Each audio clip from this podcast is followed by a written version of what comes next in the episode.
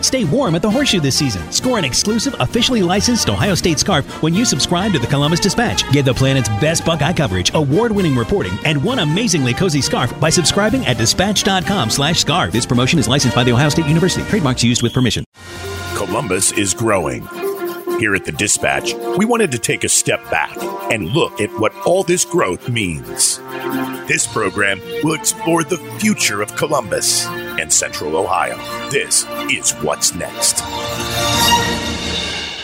Hello and welcome back to another episode of the CBus Next podcast. If you are just joining us, we are exploring the future of Columbus, looking at what it's going to look what it's going to be like in 20 years.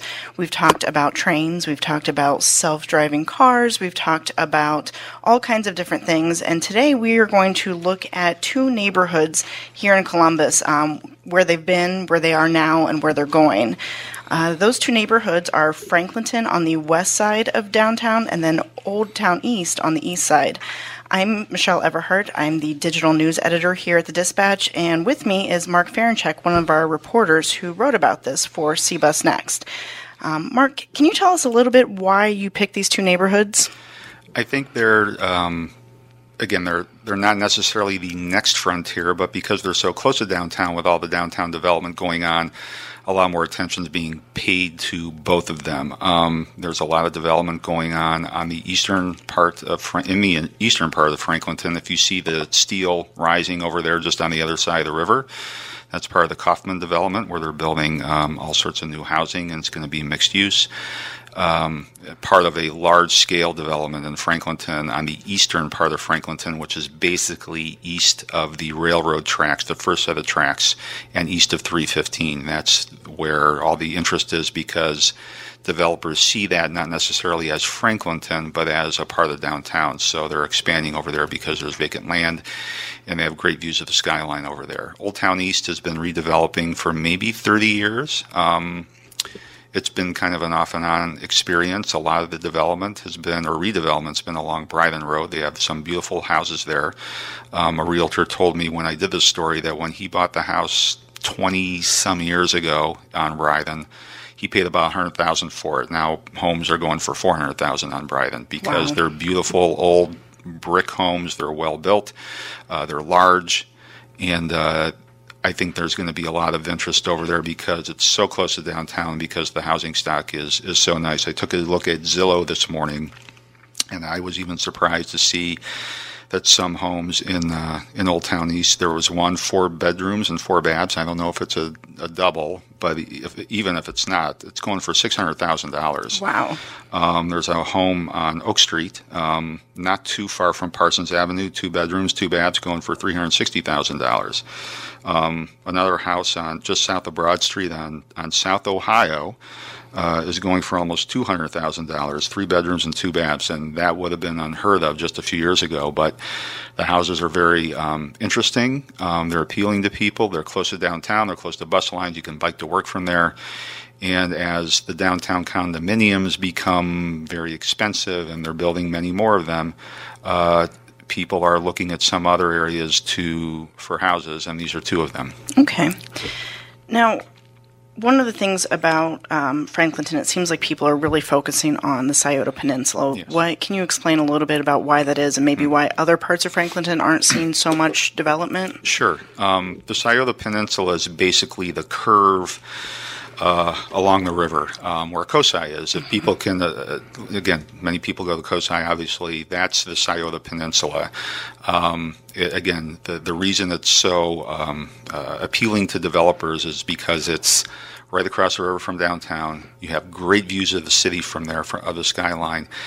Uh, it's largely vacant. Um, there are, are, a lot. There's a lot of vacant land over there that they can build on, um, including uh, where the Columbus Health Department used to be on the west side of the river, uh, where the Riverside Bradley um, uh, housing projects were that they tore down, and now Casto is going to be building uh, five-story buildings there for housing and, and whatnot.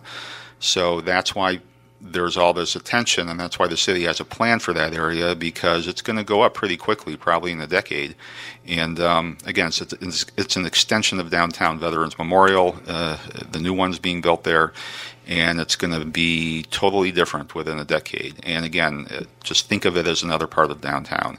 Now, farther west of there, um, that's where you still have a lot of housing. There there's some vacant properties over there, but not a lot. Some people are already starting to worry about gentrification to some extent, but I don't think it's going to happen anytime soon. You still have a lot of distressed properties over there, and um, uh, a lot of work's going to need to be done. But because of the proximity to downtown, because those neighborhoods are appealing also to artists, because you can get in there for relatively inexpensive prices still, although rents are going up.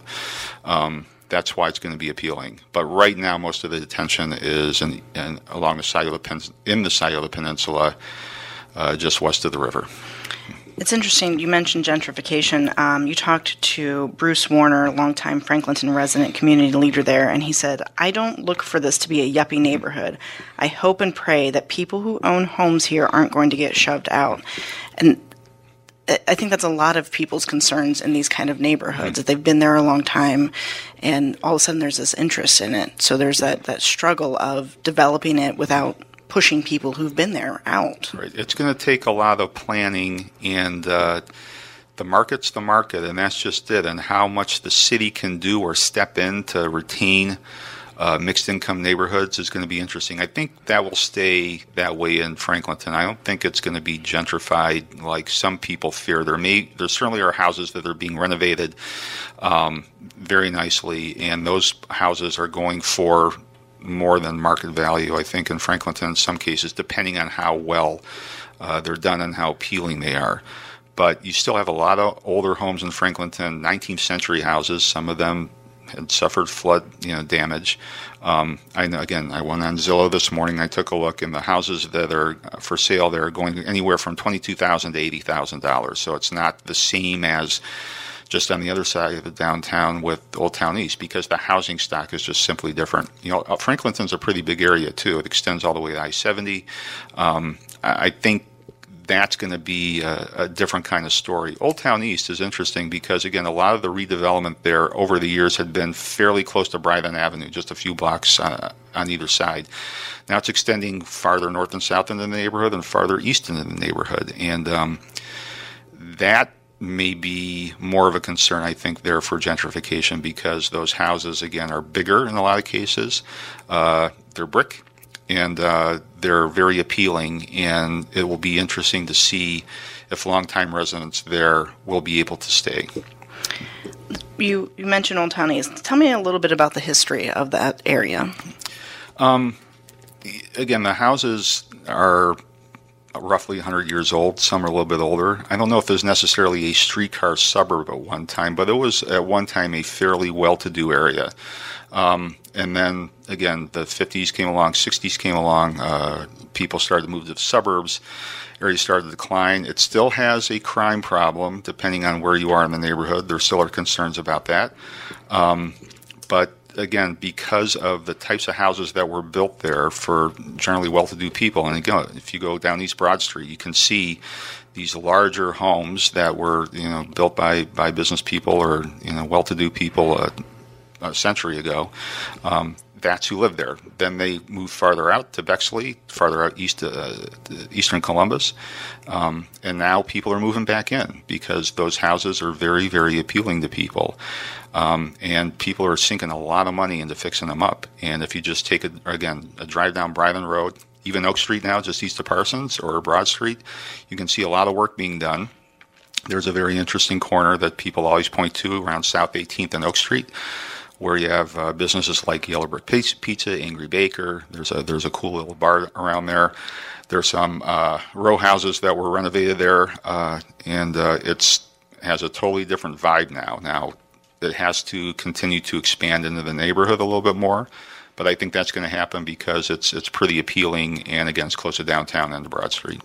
I love driving home on Broad Street mm. and, and seeing some of those homes. They've got great architecture. They're, and you can tell that they were well built and taken yes. care of through the years. Mm. It's really neat. And a number of them were converted into offices too. Mm-hmm. So then they still are. And, and I would think at some point, maybe some of them depending on who owns the houses, maybe they would sell them to somebody that wants to reconvert them to residential because they're very appealing. What are some of the advantages to Olde Towne East? Um, again, I think the the advantage to living in a, in a, place like Olde Towne East is that you are very, very close to downtown, but you still have the feel of a, of a residential neighborhood. Lots of trees there, tree lined streets. Um, again, you're close to town. I think they still need some local businesses. I know that when I did the story, that's one thing people were talking about. They like a grocery store there.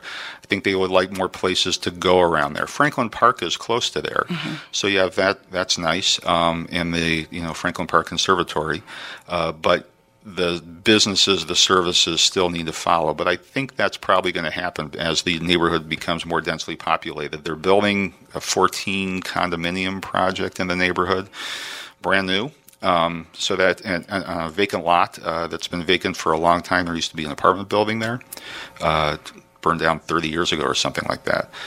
So as people continue to move into the neighborhood, I think businesses will follow because the money's going to be there to support those businesses, and hopefully that'll also uh, help uh, with the Main Street's uh, uh, uh return to uh, its past because. Um, there are lots of commercial areas down there that have been kind of run down for a while, and I think that'll help rejuvenate Main Street as well. All right, Mark, thank you so much for coming in today. Thank you. Um, you can tell us your ideas of what Columbus is going to look like in 20 years or give us some feedback at cbusnext.com. You can email us at cbusnext at dispatch.com or use the hashtag, hashtag cbusnext. We'll be back next week to talk about um, affordable housing, I believe, with Mark again and reporter Jim Weiker. Thanks so much.